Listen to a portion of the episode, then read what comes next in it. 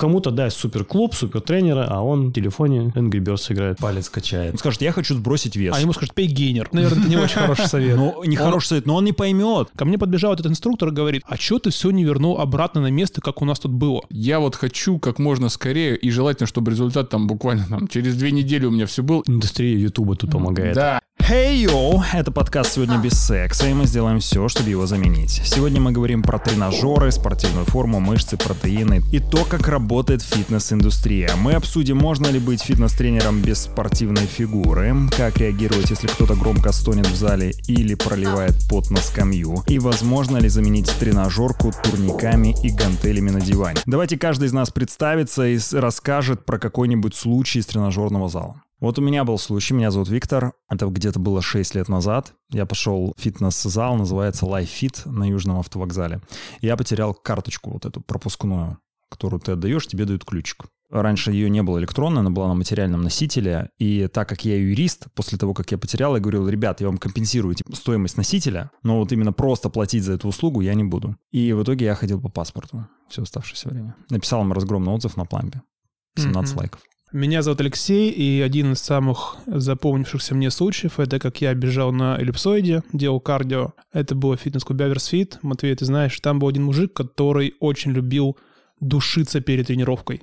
Вот прям он любил хорошенько, видимо, в раздевалке вот душиться. Акс-эффект, да? Не акс, а прям парфюмом. А-а-а. Я не знаю, ли он там утром выливал на себя ведро парфюма. Антонио Бандерас. Да, и прикинь, как-то он стал рядом со мной на эллипсоид, начал бегать, и когда ты потеешь, у тебя это все сильнее выделяется. А я тогда чуть не потерял сознание, потому что в какой-то момент меня просто такой волной, знаешь... А ты ему сделал замечание? Ванили просто окатило. Нет, я не сделал ему замечание, потому что я не знал, что ему сказать. Типа, чувак, какого черта ты надушился? Меня беспокоит твой запах. Нет, просто я потом, ну, встал на какой-то соседний там эллипсоид, вот, но потом... Потом ему другой кто-то человек сделал замечание, потому что mm-hmm. это у него привычка такая ходить в зал, прям когда ему воняло парфюмом. Он что, дам притягивал так? Я не знаю. Меня зовут Дима. Как таковых случаев особо нет. Единственное, иногда мне дают не очень хорошую кабинку, где очень много народа, где очень тесно. Шкафчик. Шкафчик, да. Я пишу об этом отзывы, а на них никто не отвечает. Я очень злюсь, но я не буду называть этот фитнес-клуб. Вот так. Можешь назвать. Drive Fitness. Картео. Если слышите меня, ответьте мне на письма. Ну, меня зовут Матвей, я, соответственно, тут нынешний эксперт. Самый, наверное, неинтересный как-то случай, интересный. Это, ну, по поводу, опять же, таки личных запахов, как бы парфюм – это полбеды, а когда человек не постирал комплект, после предыдущей тренировки он так заправски запарился, как крепкий чифер, находясь в сумке, там, трое-четверо суток он пришел и снова пахнет. Это тут невозможно. Клиент был? Нет, у меня был однажды такой клиент. Через десять а. минут я сказал, все, тренировка закончена. Было очень тяжело. Всем вокруг просто глаза режет, все плохо. А он говорит, нормально. И ладно, если это мой клиент, я могу ему прямо сказать да. и отправить да. все. Но когда это какой-нибудь ну, вполне адекватный, половозрелый мужчина, там, тридцать-сорок лет, в принципе, в адеквате, и приходит в таком комплекте, все, все вокруг стреляются, но не у всех хватит решимости его как-то попросить, и, там, удалиться, помыться. Ну, помыться не поможет. Чаще всего это не он не свеж, форма не свежа. Ну, нужно стираться. Но это же надо как-то деликатно, да, сказать? Ну, как ему-то все равно на вас, он уже пришел. Было у тебя такое в практике, что... Ты занимаешься своим подопечным. Пукнул. Да. Как реагировать на это? Как парализовать клиента, наверное? Или подопечный, или как? Слушай, ну это все равно клиент. Мы серию услуг, и в базе идет клиент. И потом уже каждый решает для себя, но я думаю, в базовом названии все равно идет клиент. Клиент, окей. Да. Один-два раза было с возрастными клиентами, но момент естественный, физиологичный. Я с медицинским образованием, и для меня все это вообще не является чем-то торгательным. Ну, так есть. Но все. Не было, что они смутились так? Они такие... Вот я, когда, я тебе, думаю, когда при... тебе станет пятьдесят плюс, у тебя даже вопрос такого не, не возникнет. Э, смутиться случилось ли по поводу... Случилось и случилось. Да, я, ты... я, я думаю, они предпочитают это не замечать. Да, ты как просто не замечаешь, и все. И потому что, ну... Это твоя норма. Ну, вот, ну, вот, да. вот у тебя форма носа такая. Все. Вот ты не сдержал газы. Так пахнет. Да. Нет. Привыкайте. Кто это сделал? Кто пёр? Да. То есть с этим нет проблем. Получается, когда идешь в зал, тебе обычно предлагают, ну, как бы одну тренировку бесплатно с персональным тренером. Я не знаю, везде это где есть. Это называется ознакомительная да. тренировка. Но это не везде. Ну, в большинстве мест она присутствует, и эта ознакомительная, она есть. Вот она для чего нужна? Для того, чтобы ты как бы подсел на персональные тренировки или что? Я думаю, изначально это маркетинговый ход, подсесть на тренировки. Второй момент – это новым, молодым, только начинающим тренерам возможность действительно какого-то входа в, ну, профессию, в да? профессию, познакомиться, дать больше контакта и для опыта, и для того, чтобы войти просто в, ну, вот в этот клуб, начать работать. И это очень помогает тренеру в данный момент. Потом, когда ты начинаешь уже хорошо работать, у тебя есть клиентская база, ты начинаешь отказываться от бесплатных вводных mm-hmm. тренировок, и, как правило, это берут новички. И все. То есть, а для клиента, для большинства это просто, чтобы понять, вот дорожки, вот тренажер, вот гантели, ее лучше одевать, а не кидать, вот гири, ее лучше махать, а не, не знаю, на уши ну, мотать. Ну, то есть, те вообще, кто не знаком, как обращаться с тренажерами, да? Да, это угу. просто вот хотя бы с правилами этикета, опять-таки, положить полотенце, чтобы не было мокрого под тобой, ничего. Это гигиену соблюдать базовую. Ну, то есть даже с базовой навигацией по клубу иногда помогает, потому что первые десять-пятнадцать минут человек просто в полном раздрайве. Где что лежит, да? Да, а с тренером он уже такой уверенный, у него есть человек, на который можешь понадеяться. То Слушай, есть в ага. большей степени это все-таки маркетинг, но кому-то это помогает освоиться в пространстве. Слушай, есть вопрос, касающийся людей, которые занимаются с персональными тренерами. Я в зале уже лет пятнадцать занимаюсь, я занимался в очень многих фитнес-клубах, и вот есть, на мой взгляд, везде такая тенденция, что фи- тренер, который занимает, ведет персональную тренировку, как будто у них есть ощущение, что у них как-то больше прав, и у их подопечных, типа, ну, какой-то приоритет есть. О, классный вопрос. Вот я просто часто занимаюсь, допустим, я занимаюсь на каком-то тренажере, и там ко мне может подойти, ну... пара, то есть тренер с подопечным, и как-то попросить меня, может, там, там поделать на другом тренажере. Или, допустим, если я подхожу на тренажер, вот где, как обычно, у нас тренажер же это общая собственность, да, то есть да, я, да. я подошел, сделал свой подход, подошел другой человек, там, сделал свой подход, потом... Ну, если ты первый занял, он попросил, можно с тобой, да, типа, заниматься? Ну, что-то типа да. такого, да, ну, то есть каждый сам себе выставляет вес и так да. далее. Вот у меня недавно был в фитнес-клубе, где, ну, ты работаешь, а где я занимаюсь, такой случай, который мне вообще непонятен. То есть я подошел к тренажеру, где делали какие-то, ну, тренер, инструктор со своим подопечным. Я поставил другой вес, что-то там пододвинул немножко, сделал свой подход, отошел. Ко мне подбежал этот инструктор и говорит, а что ты все не вернул обратно на место, как у нас тут было? Я говорю, почему я за вами должен это там обратно ставить, если вам нужно под, настроить тренажер под себя. И вот я часто с таким сталкиваюсь, на самом деле, как будто они считают, что вот раз у них идет персоналка, то тренажер только их, и вот у них больше прав. Вот есть такое или нет, скажи мне? Это полное скудоумие. То есть он ни тебя не рассматривает как члена клуба просто, потому что он уже должен уважительно относиться, кто бы как ни называл, тренер, специалист, и мы тоже там являемся определенной кастой, условно, и заслуживаем определенных отношений, как специалист в своей сфере. Но при этом мы все равно являемся сферой услуг, и в данный момент мы ее оказываем. И ты находишься на немножко на другой ступени. И это просто скудоумие данного специалиста, по, ну, по себе скажу, ты стоишь на тренажере, ты на нем занимаешься, я подаю, слушай, вот у меня, можно я с тобой поработаю? Нет, я никакой попытки уговорить, уступить в дискуссию, я говорю, спасибо, без э, даже каких-то внешних эмоциональных проявлений, потому что, слушай, тебе так удобно, ты на нем работаешь, и опять я потрачу дольше времени на диалог с тобой. И мы с клиентом уйдем абсолютно в аналогичную мышечную группу и пойдем работать. Если да, мы с уважением будем с тобой меняться, работать с клиентом. Если ты не поменял вес, там, когда мы работали на тренажере, да вообще это, это не... Да, то есть тренер не должен создавать конфликтную ситуацию вокруг вообще чего-либо. И должен разрешать их на подходе к ним. То есть есть там лавка, она единственная в зале, и она нужна пятерым, и он должен вот просто видеть, что на ней уже четверо лежать. Быстро сориентироваться, увести клиента в другую сторону и не создавать никаких конфликтных ситуаций. Потому что ладно, он с тобой закусился, не закусился, а там обмолвился двумя-тремя словами, а в этот момент вот мой клиент, ну, вдруг ему придет в голову, ну, захотеть там как-то еще с тобой пообщаться. И тут начнется, что уже mm-hmm. не будет соблюдаться этика. И если я еще буду пытаться сдерживаться, он может нет. И вот этих конфликтных ситуаций не надо вообще допускать. Есть тренера, которые вот он сел на тренажер, это наш, не пустим. И я тебе так скажу, у него меньше всего тренировок. Он плохой тренер, он будет злиться на всех окружающих. Кто самый а, злой? Самый бедный, самый глупый. Так ему и ответь в следующий раз. Не, серьезно, то есть это просто уважение. Ты как на дороге. Извините, простите, на оке будут залазить. Ты пропустишь, скажешь, пожалуйста, едь. Тебе без разницы, на чем ты уважаешь mm-hmm. человека. Тренер может спорить со своим подопечным, ну, если там он насмотрелся ютуба всякого и начинает говорить тренеру уже, и мне кажется, что вы меня неправильно вот тренируете. Вот этот Борисов, да, какой-то там известный? Да-да-да, Дмитрий Борисов, например, да, да, там да, говорит да. по совсем да. по-другому. Куча таких моментов бывает. Смотри, надо тут понимать, на каком уровне находится отношение клиент-тренер.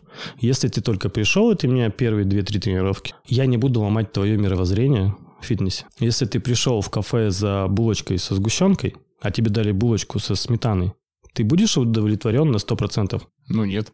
Не, ну вот сгущенки нету, но сметана есть. Но ты вроде булочку-то съел, но ты как бы немножечко не получил не то, что хотел. Вот и то же самое. Ты придешь со своим мнением, если на начальном этапе.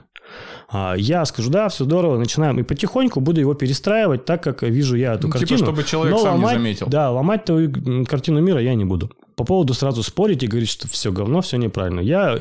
Какие-то критичные моменты, которые будут угрожать твоему здоровью, объясню с точки зрения пальцев и там базовых каких-то вещей, и ты поймешь. Тогда это будет не спор, а диалог. А вот дальше, когда мы с тобой уже долго общаемся, и тут мы уже ты как бы доверяешь мне как специалисту, но увидел какой-то ролик в Ютубе и решил чаще всего не поспорить, задать вопрос. Либо я так вижу, я так думаю сказать. Опять-таки тут я могу уже сказать, слушай, мы с тобой тренируемся, у тебя здоровье хорошо, все замечательно, а я вот так вижу это решение вопроса, и тут ты уже выбираешь.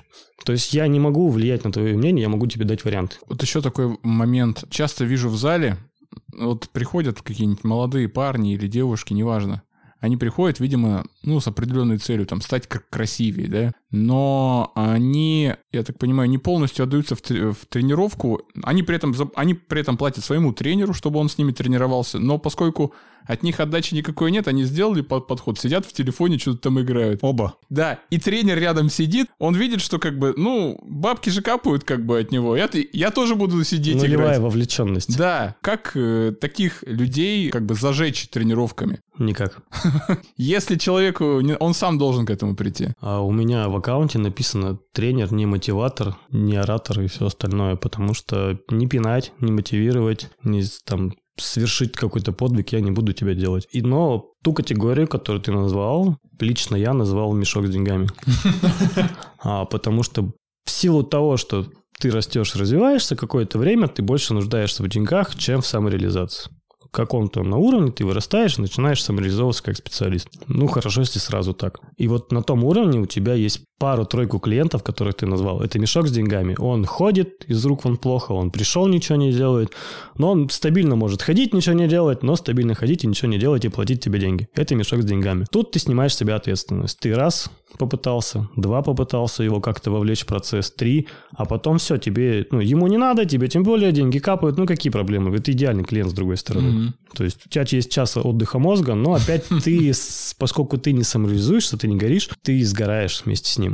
Это плохо. И ты потихоньку от таких избавляешься. Слушай, ну вот Дима спросил про мотивацию клиентов, а мне интересно узнать про мотивацию тренера. То есть достаточно тяжело, наверное, день за днем, из года в год, занимаясь, ну, тренировками, да, по сути, только с разными людьми, сохранить мотивацию, действительно... желать человека потренировать, а не скатиться к тому, что там иди делай подъемы в стороны, а сам я сидишь в телефоне. Называют три по пятнадцать. три по пятнадцать? Да, ну то есть ты вот иди делай там три по пятнадцать. Да, стандартная формулировка. Да, то есть ну вот иди делай жим три по пятнадцать, я пока там кофе попью. Ну вот, но есть же такие тренеры, я их часто вижу. Как вот ты себя мотивируешь, допустим, чтобы не скатиться к такому три по пятнадцать? Я избавляюсь от душных, вот от этих, которые мешки с деньгами, потому что они тебя тянут в яму, безразличие к работе. Ты мог провести три тренировки в день, из них два таких было, все, ты сдох, ты умер, ты, тебе плохо.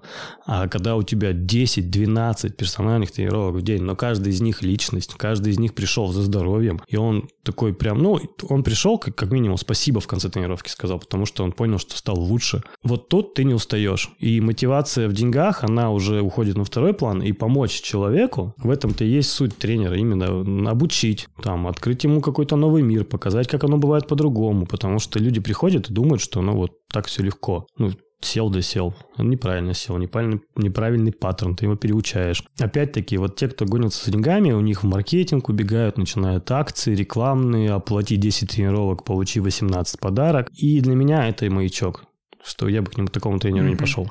Вот у меня без разницы. Оплати сто тренировок вперед, значит, будешь платить полную стоимость каждой персональной тренировки. Без разницы. Я не скидываю. Нисколько. Я вот замечаю, когда хожу в зал, что персональные тренировки в основном пользуются спросом у девушек.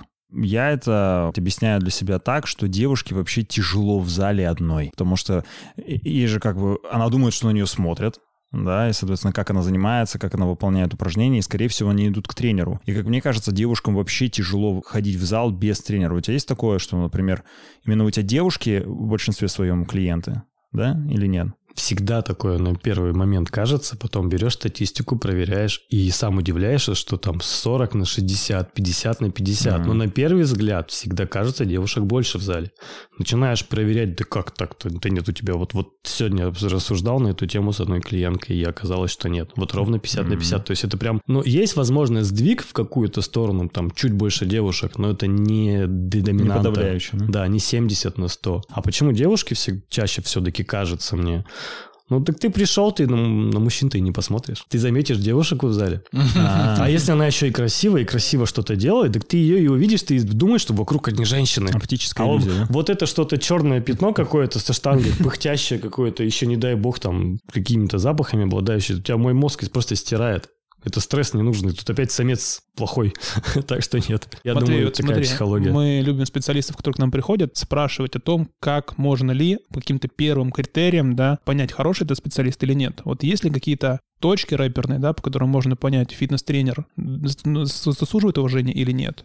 Есть какие-то такие моменты? С чего он должен начать первую водную тренировку? Что спросить? Что показать в первую очередь? Физическую форму надо показать. Нет, есть специализация у тренера. И, соответственно, смотри, если ты пришел к тренеру по бодибилдингу, все, соответственно, он тебя будет спрашивать, что ты хочешь стать бодибилдером и все остальное. Если ты, ну, то есть, вот ты же пришел с конкретной целью, ты выбрал себе тренера. Так ты и задай ему вопросы, те, которые тебе интересны, ну, тренера в каком-то направлении. Если ты пришел к тренеру со здоров... для здоровья, со здоровьем, ты ему задавай вопросы, а какое у вас образование? А что вы знаете о здоровье? Образование там не тазовым ли дном дышать или все-таки какое-то клиническое, какое-то он, там институт спортивный, институт медицинский, колледж там и куча образований, соответственно, надо понять. А если ты пришел, я хочу стать мастером спорта по бегу, наверное, ты у тренера спросишь, какие у него регалии, то он умеет с точки зрения методического плана. Может, тебе такого сказать ты не поймешь, но хотя бы ответ. Структура mm-hmm. ответа тебе будет понятна. Okay. Да, Леш, ты вот спрашиваешь, мне кажется, вот очень мало вот прям людей, которые изначально приходят в зал, они какие-то вопросы начнут задавать. Нет, будут. Это вот... Да, задают. Я просто думаю, что Леша, он занимается пятнадцать лет, он типа может оценить, да, вот так, потому по образованию, по словам, там, по упражнениям. А так-то люди, ну, вот как он может вот ориентироваться? Вот ну он вот пришел, смотри, допустим, да. Если придет жирный чувак... Да, и он скажет, я хочу сбросить вес. А ему скажут, пей гейнер. Ну вот, наверное, это не очень хороший совет. Ну, не хороший совет, но он не поймет. Он не знает, что такое гейнер, да. Ну, он не поймет, да. Ну, просто, может, есть такой pain and gain, вот фильм смотрел, все, работает. Надо все-таки читать образование изначально. Если это... У меня был случай, я был на соревнованиях и увидел э, колонку там с тренерами, фотографии под них, там их регалии, заслуги там и образование. Я не встретил ни одного, к которому я бы пошел. Не потому, что я там такой... Я начал читать и... Мастер спорта по легкой атлетике. Это персональный тренер в тренажерном зале. Mm-hmm. Окей, у них было ОФП, но и образование там, бухгалтер там... У него же. Потом мы смотрим у второго фотографию. Мастер спорта по стрельбе из лука. И это если повезло. Чаще всего КМСники. А о профильном образовании это третьей строчкой курсы там двух-трехнедельные угу. где-то кого-то имени Васи Пупкина. И вот тут, наверное... Вася Пупкин много курсов дает. Ну, Николу Колымский, там не суть, а Пупкиных. И тут надо понять, что хочешь ли ты идти к этому специалисту. Он может быть красивый, накачанный, вот. В форме. Это не работает? Не каждый спортсмен будет хорошим тренером. И не каждый тренер угу. будет являться хорошим да. спортсменом. Методика, методичность, знание физиологии, строения, понимание процессов в организме, как психологии какого-то уровня, степени. То есть я знаю отличных спортсменов. Все, вот они тягают, он готов. У него прекрасный тренер. Будет ли он сам прекрасным тренером? Не факт. Поэтому смотришь на его образование. Ты хочешь, чтобы с тобой обходились методично. А что за образование должно быть? Тут два варианта. Медицинское или спортивное. Все. Спортивное – это вот какой-то факультет, да, закончить? Ну, институт спортивный. Mm-hmm. Есть еще там адаптивное при УПИ, я знаю, при нашем. Там реабилитация какая-то тоже. Ну, вроде институт не спортивный, но какая-то кафедра, которая позволяет действительно долго, ну, там три-четыре года они изучают работу с людьми. Поэтому, думаю, да, но какой-то более-менее профильный. Ну, еще раз, говорю, то есть сейчас очень развит Инстаграм, и там смотришь, девочка и психолог, и таролог, и ногти красит, и педикюр делает, и бровки рисует. А в образовании у нее штукатур-маляр. А самоучек нет никаких? Ну, условно говоря, вот э, на моем первом месте работы был один пацан, я вот когда пришел с ним работать, он как бы выполнял функцию... курьера, но хотя у него было юридическое образование, но юрист он был так себе. Он был очень полным. Он себе поставил цель похудеть, и это его так зарядило, он реально похудел, очень сильно похудел. И говорит, все, я хочу быть фитнес-тренером, мне эта юриспруденция пошла по боку, я пойду туда. Я вот там посмотрел кучу видео, я там с гантелями дома занимаюсь, все у меня получается. Все, все понятно, ты к такому не пойдешь.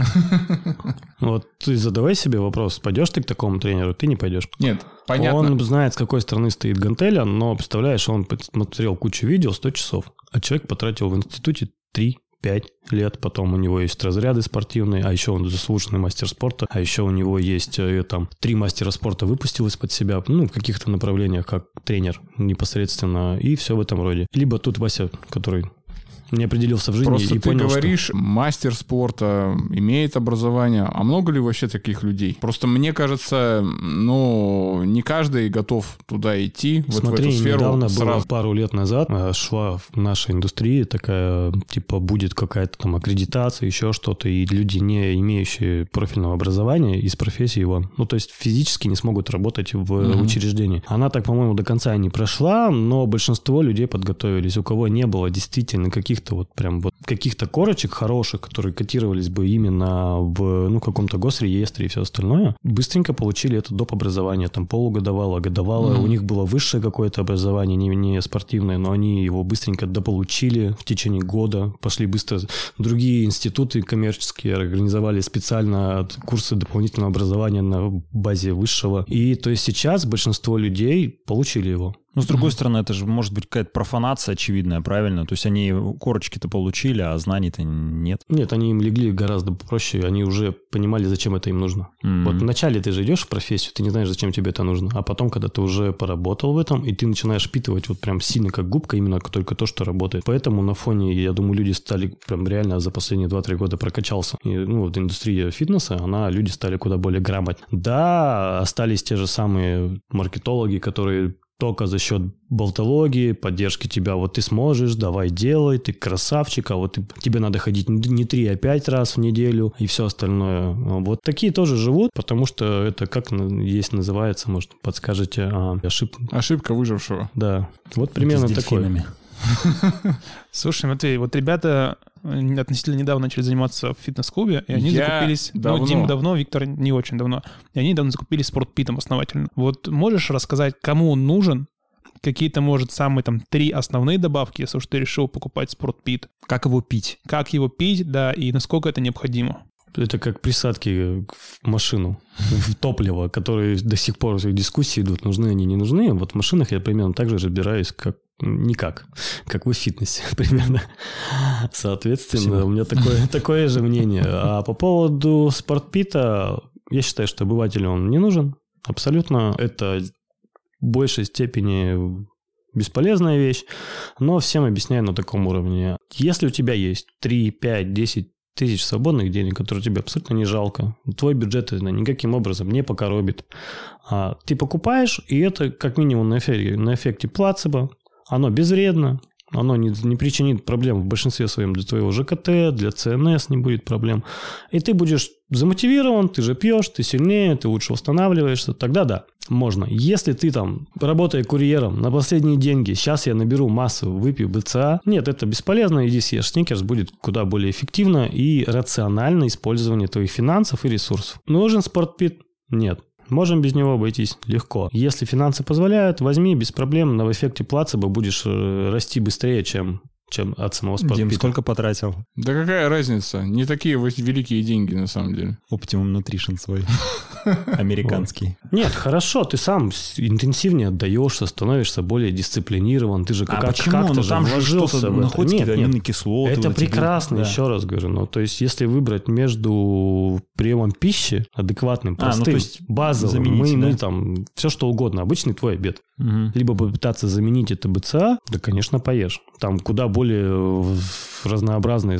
Фишка-то заключается в том, что не всегда успеваешь поесть нормально. Рекомендуют протеин до, после тренировки, да, то есть после тренировки ты вышел из зала, это же удобно взять в шейкере, выпить этот гейнер вот, там, да? Вот или это хороший вопрос на самом деле, потому что углеводное окно, белковое окно, да. Там окно в Европу. Это вообще как бы существующие понятия или это миф?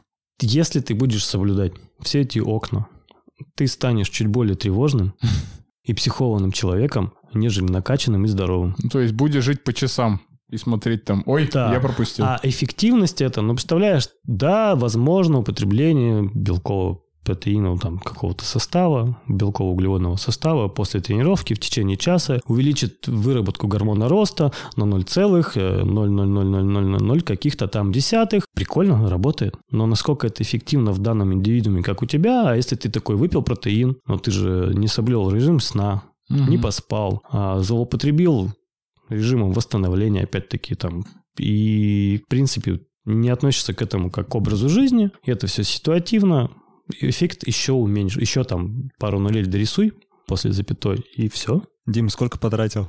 Да потратил я, ну сколько, ну пятнадцать тысяч, но мне этих пятнадцать тысяч хватит на полгода. Так видишь, эффекта нет. Ну, эффект, эффекта нет или, не, или есть, могу определить только я сам. Ну, потом отчет. отчет Нет, оно на нем прекрасно сработает. Он будет более мотивирован, он будет следить за питанием, потому что он потратил деньги. Он теперь действительно вложился. И, то есть я говорю, это такой больше момент психологии в обычной А-а-а. жизни. То есть мы говорим про людей, которые живут, работают, у которых есть куча других задач и проблем, помимо того, что ему надо накачаться на фитнесе за раз, за два в неделю. Прозвучали слова...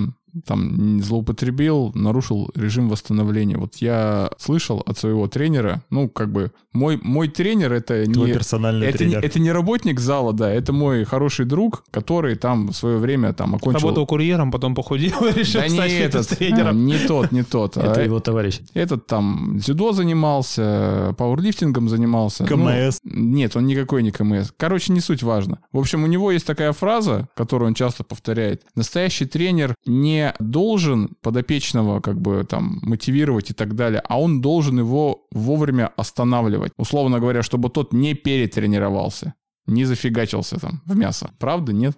Есть определенный миф по поводу перетренированности. И ее достичь сложно. Там надо знать пульсовые зоны, померить человека, посмотреть по его общей характеристике, но на начальном этапе не перетренируешься.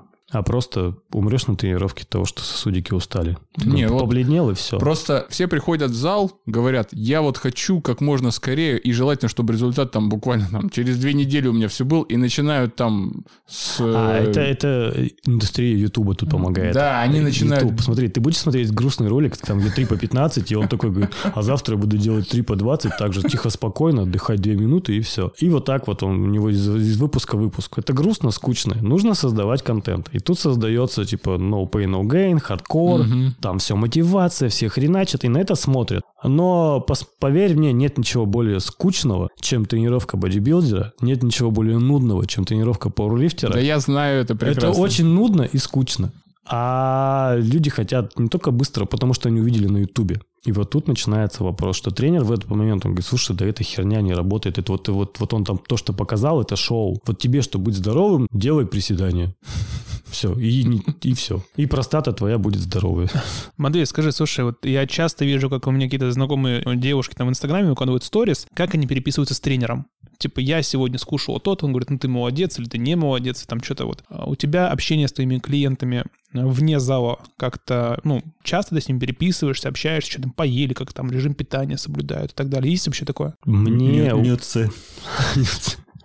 Мне очень повезло, у меня очень осознанные клиенты, самостоятельные, взрослые, они не перекладывают ответственность на меня подобными, ну, переписками, действиями. И, соответственно, нет. Чаще всего это манипуляция, похвали меня, погладь меня, это уже психологические моменты, и тут бы надо пойти к психологу и разобраться со своей проблемой. Uh-huh. Если тебе нужен тренер, чтобы контролировать, насколько тебе положить рисинок в тарелку, и вот ты без него не справишься, опять, это не проблема тренера, тут, наверное, надо уже с другим специалистом разбираться. А общение, оно может быть неформальное абсолютно, то есть вы можете пообщаться, что-то там пошутить, там, те же мемасики поскидывать, но, типа, похвали меня и все в этом роде. Ну, на каком-то, да, ты же педагог, ты должен понять, что это человека стимулирует, но очень такая тонкая грань, потому что есть клиенты, я видел ребят, которые, ну, просто вот без этого жить не могут, им прям при входе обнимаются, целуются и все в этом роде. А может, и неплохо?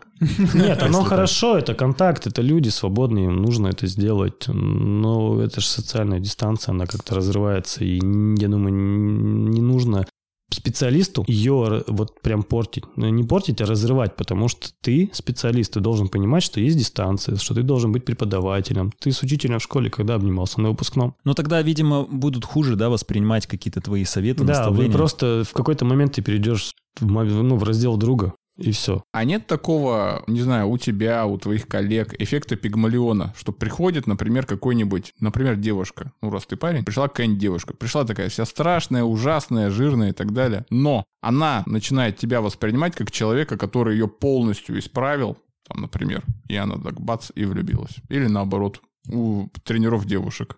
Я просто ви- видел, что тренера девушки тоже парней тренируют. Ну, то есть клиент, клиентка влюбилась, да, и все флирт. Такое. Не, но она не, не просто так, какой он красивый, а, а типа... Со временем а... просто вот... Да, да, да, да, да. Ну, то есть он ее как бы там или его... Возбуждает. Подняли из состояния там мешка с говном. Блин, я прям растерялся. Потому что я вышел, видишь, сам из реабилитации и неоднократно поднимал людей, вот прям как ты выразился. Угу. Не просто там толстый неопрят. Человек ходить не мог, начал ходить. Человек лежал, начал вставать с ходулями, ходить. У него травма позвоночника, и мы ее ставим на ноги. И там, кроме всеобщего уважения и любви, вот такой бескорыстной к тебе, люди просто очень благодарны. А тут, опять-таки, вопрос-то в человеке. У него психологическая травма. Представляешь, это ты ему такой помог, а он тебя влюбился. Ему дверь в машине открыла этой девушке кто-то. Угу. В такси премиум-класса.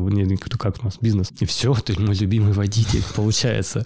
То есть, иди к психологу, дорогая моя. А ты уже, как специалист, должен ей в этот момент очень аккуратно объяснить. Видишь, работа с людьми в какой-то степени будет тебя сталкивать с разными психотипами, с разными вообще патологиями. И ты в них не разбираешься, но ты должен хотя бы, знаешь, поверхностно там знать, в какую сторону этого человека отправить, потому что случаи разнейшие бывают, это очень страшно, тяжело, и вот в таком случае ты, ты понимаешь, а ты ее отверг, а ты сказал, слушай, ну я тебе как специалист, все, ты крутой, там мой клиент, все здорово, но как бы ничего не может быть. И вот там вот опять вот этот отзыв на Флампе, да. а, самый гадкий клуб, самый гадкий тренер. Я думаю, она таких оставит во многих заведениях, вплоть до ей там официант просто сказал, как хорошо выглядит, и она, и потом она его, он ее отверг. Слушай, вот поэтому ты везде все пишешь плохо. Меня отвергают. Да. Слушай, а мне кажется, довольно часто связываются отношения романтические между тренером и девушкой, которую тренирует. Это порно-сюжет, Леш. Порно-сюжет. Просто часто бывает. Я знаю такую семейную пару, но это абсолютно оба свободные человека были и потихоньку перетекли. То есть в какой проблеме? Тебе пришел клиент, и ты с ним начал как, ну, там... Все равно же это уже разрыв дистанции. Да, он вы происходит. Много времени общаетесь и так далее. Вы, там, и это в любой профессии. Я считаю, что об человека нужно споткнуться. А где как не в подобных местах? Ну, а вот все-таки, а если у тебя... Если целенаправленно тренер рвет эту да, дистанцию, да, да. то опять-таки это очень скудоумный в двух планах. Во-первых, он теряет клиента, который ему будет платить. Ну, а, ну, да, иногда типа... может просто испугать, что он там начинает там тактильные какие-то контакты делать, а, там обнимать, там гладить и так далее. Нет, ты спрашиваешь, потому что очень часто нужно направить. Надо попу руку, проверить. Ноги, там, соответственно. Ты, это называется проприорецепция. Ты усиливаешь ее, приложил руки к спине, вот у тебя вот эти мышцы должны работать. Угу. И тут на первых порах ты говоришь, слушайте, сейчас я вот сделаю так, для вас это допустимо? Она говорит, да, хорошо, типа мне так даже лучше, я чувствую себя хорошо. Но если тренер специально выводит какие-то вещи на сексуальный контекст, он не в той профессии. Слушай, а вот у тренеров, которые, ну, не первый год уже работают, допустим, ты тренируешь молодую девушку, у тебя сохраняется какое-то, не знаю, возбуждение там или какое-то сексуальное влечение вот к молодым девушкам, когда ты там их кладешь руку на спину или там или еще куда-нибудь? Ой, я настолько в этом плане уже все без, безнадежен, потому что я насмотрелся всего и вся, когда работал в медицине, потом пришел в фитнес, и у меня потихоньку-потихоньку, и я же еще и массажистом был, угу. классический массаж, все. И есть хорошая фраза, типа, медики – существа бесполые. Ну вот мне вот прям неинтересно, тем более, сейчас историю расскажу интересную по этому случаю. Моя жена – массаж. И типа, ну, в обычной жизни это какой-то флирт. Угу. Через пять минут массажа все, она становится моей пациенткой, и мне и все. Мне сексуальное влечение все пропадает, потому что я начинаю работать как специалист. И это моя жена, у меня с ней все прекрасно. Но в этот момент все становится вообще все. Я специалист, мне не надо ничего, я сейчас тебе буду триггеры разбивать, сейчас мы будем тут что-то тренировать, что-то делать. Но как женщина, она мне уже становится неинтересна. переключаешься вообще. Профдеформация, в общем. Да, но есть эти негодяи, которые... Почему... А что за случай-то интересно? Вот. Тебе не интересно, да? У тебя такого вопроса не стояло никогда, да? Я думал, там с каким-то продолжением, там интересно. Нет, нет. Бывает, клиентки откровенно знают, что-то гнется, вертится, пытается, там, ну, на очень таком аккуратном уровне как-то там спровоцировать, но вот настолько вообще буквой «Ю». А всякие там стоны... Оно, оно, оно больше раздражает. Опять-таки, говорю, чем ты к этому делу относишься как специалист, ты считаешь, что ты меня не уважаешь, ты пытаешься каким-то другим контекстом. То есть, это, мне кажется, это уже попытка тебя обесценить как специалист. Ты представляешь, что ты настолько бесполезен, как тренер, может, хоть трахнешь нормально. Так может, она не тренироваться пришла, а за мужиками просто. Там прайс другой. Слушай, тебе платить надо больше. Ты за двушку бы вряд ли хотел бы. А вообще вот стонать... Это норма? Ну, это выход эмоций, соответственно, ты должен просто понимать, насколько ты это делаешь. Прям. Вот настолько ярко, как вот вы сейчас, ну, мы пытаемся это объяснить, бывает крайне редко. Это есть вот в каждом клубе один-два клиента, и все их знают. Но в большинстве своих, ну, их называют там... как-нибудь? Типа... Крикун. Оргазм, оргазмик. Вот, вот, вот твое название мне больше нравится, потому что на моей памяти, там, за больше, чем десять лет, я буквально двух таких девушек встречал. И ты прям реально, вот у меня так девушки так, так себя не вели во время секса, как они тут. Заводят, да? Нет. А ты, ты пугаешься, ты понимаешь, оно тебя заводит, когда есть определенная атмосфера. А тут да. Вроде все там работают, у тебя просто такое... А ты, ты, да как так-то? Где? Я еще ни, ничего не сделал.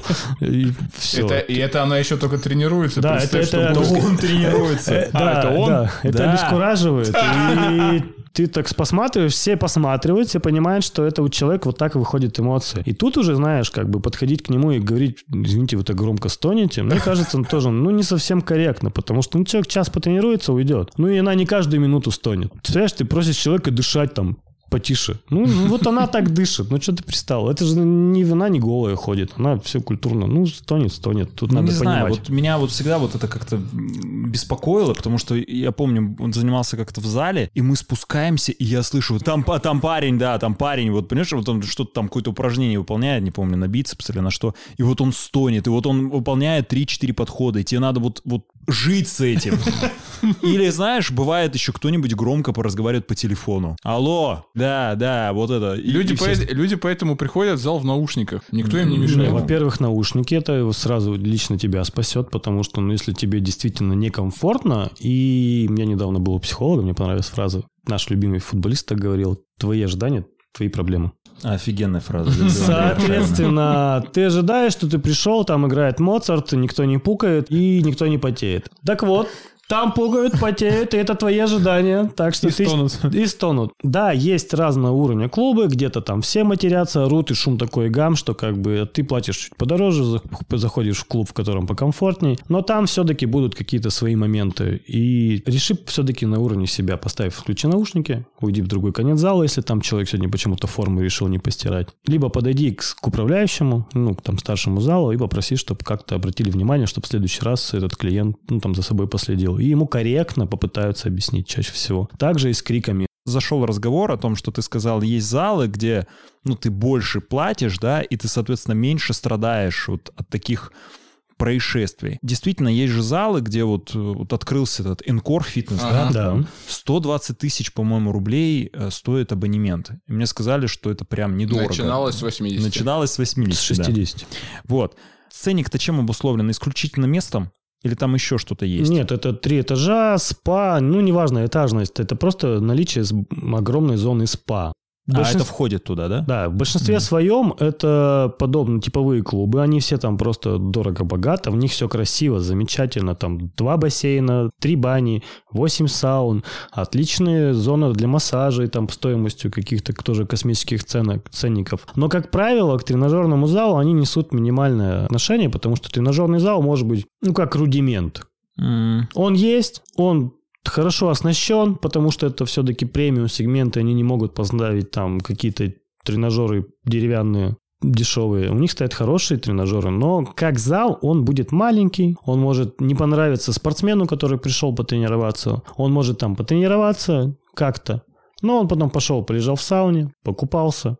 И то есть это немножко про другое. И в этих залах, как правило, вот этого no pay, no gain нету. Там три клиента, пришел четвертый, все там, как мне стало душно. Потому что нас теперь тут пятеро. Там я и мое эго, условно. И, соответственно, каждый платит за то, что ему нравится. Есть люди, которые тренируются, допустим, в нашем клубе «Реформа». Ходят в спа, в Тихвин, у них там карта. А на кардио вечером он возле дома, в каком-нибудь из районов города ходит. Ну, там опять-таки в Bright, в Drive и не суть. И он так решает все свои вопросы. Ему нравится тренироваться. Атмосфера от одного клуба. Mm-hmm. Потому что люди, тренажеры, пространство, воздух. Во втором ему нравится просто вот чилить и на выходном прийти. А в третьем ему нужна дорожка. А дорожка, если у нас, ну, хоть не в стену, а в телевизор, уже хорошо. Вот и все. Противоположность. Вот, дорогой клуб и, опять-таки, видосики из интернета про турники и брусья. Вот турники и брусья – это вообще эффективная тема? Да. А, смотри, мы все засели на пандемию, и много людей, было много мифов, что с резиночками не поработать и самому с собой не накачаться. А есть целая книжка у какого-то там заключенного американского, а, типа да, да, да, знаю. Фитнес там, тюремной клетки и все остальное. Все это возможно, только там соотношение объемов совершенно другое. В тренажере ты можешь работать, ну, в каком-то там... Ты создаешь себе в тренажере, направленно на мышцу, какое-то усилие, и мышца адаптируется.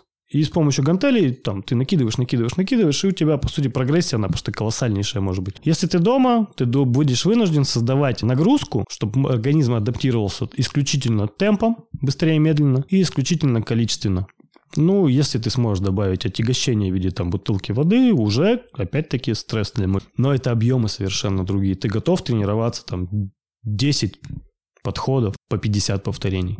Ну вот в том-то и дело. А как... Но это не исключает, что это невозможно. Это можно и нужно, и оно только так будет работать. Вопрос в другом. Ну какой толк от того, что ты там, условно говоря, отжимаешься сто раз? Это тебе придаст больше силы или что? Как Давидыч. Или там какие-то мускулатуры у тебя от а этого вырастет? С наличием понимания ты можешь дома, при наличии тренажера и турников и каких-то количества резин, поддерживать хорошую физическую форму. И это понятно, это само собой. Вообще вопросов нет. Нет, больше. А имеется в виду, ну, там, быть там раскачанным каким-то атлетом. Ну, тут надо добавить твое терпение, и тоже возможно. То есть, mm-hmm. э, есть профессиональные бодибилдеры, которые во время, как там у нас пандемия, как, локдауна, все закрывалось, фитнес-клубы mm-hmm. закрывались. Я наблюдал за парочкой таких билдеров, а у них подготовка, им надо тренироваться. И они спокойненько фигачили дома с утра до вечера, и говорят, да ладно, я как бы справляюсь, у меня все хорошо. То есть, возможно, пиковой формы он не создаст. Поддерживает. Он поддерживает будет. Свои просто колоссальное мясо, но вот только дома на турниках. Mm-hmm. Условно, он его поддерживает на хорошем, достойном уровне, который надо даже не выйти, да, там есть определенная фармакологическая поддержка, но она все равно не будет работать без создания стресса. А эти люди с таким багажом знаний, что они себя ум, умудохают даже одной вилкой там условно.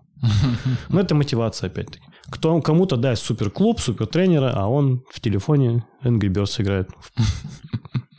Палец качает. Да. У меня вот такой вопрос. Почему в зале, когда ты приходишь, вообще не спрашивают никакой медицинской справки? Мне кажется, это как-то странно, нет? То есть они дают на откуп тебе, то есть ты должен сам изначально удостовериться, что ты можешь как бы безопасно заниматься. Ага. В премиум, ну там и в предпремиальных фитнес-клубах есть такое понятие, как медицинский кабинет. И всегда ты обязан пройти через этот кабинет. Там есть врач, инструктор какой-то подобающий, еще что-то. И он будет все эти вопросы спрашивать, и потом он дает рекомендацию. И вот когда в премиальных клубах, где я работал, там так и было. И потом приходит, и вот мне дали рекомендацию, у меня там хондроз, пятка, там бровь и ухо болит. И тут уже есть какая-то, понимаешь, вот это, ну, давление хотя бы померит, спросит базовые вещи. В обычных клубах я такого не видел. Фитнес-тестирование не, вот. не распространяется. Его нету. И вот видишь, мне тяжело по этому поводу судить. Я сам медик. Я сразу говорю, ну, первый вопрос, чем могу вам помочь?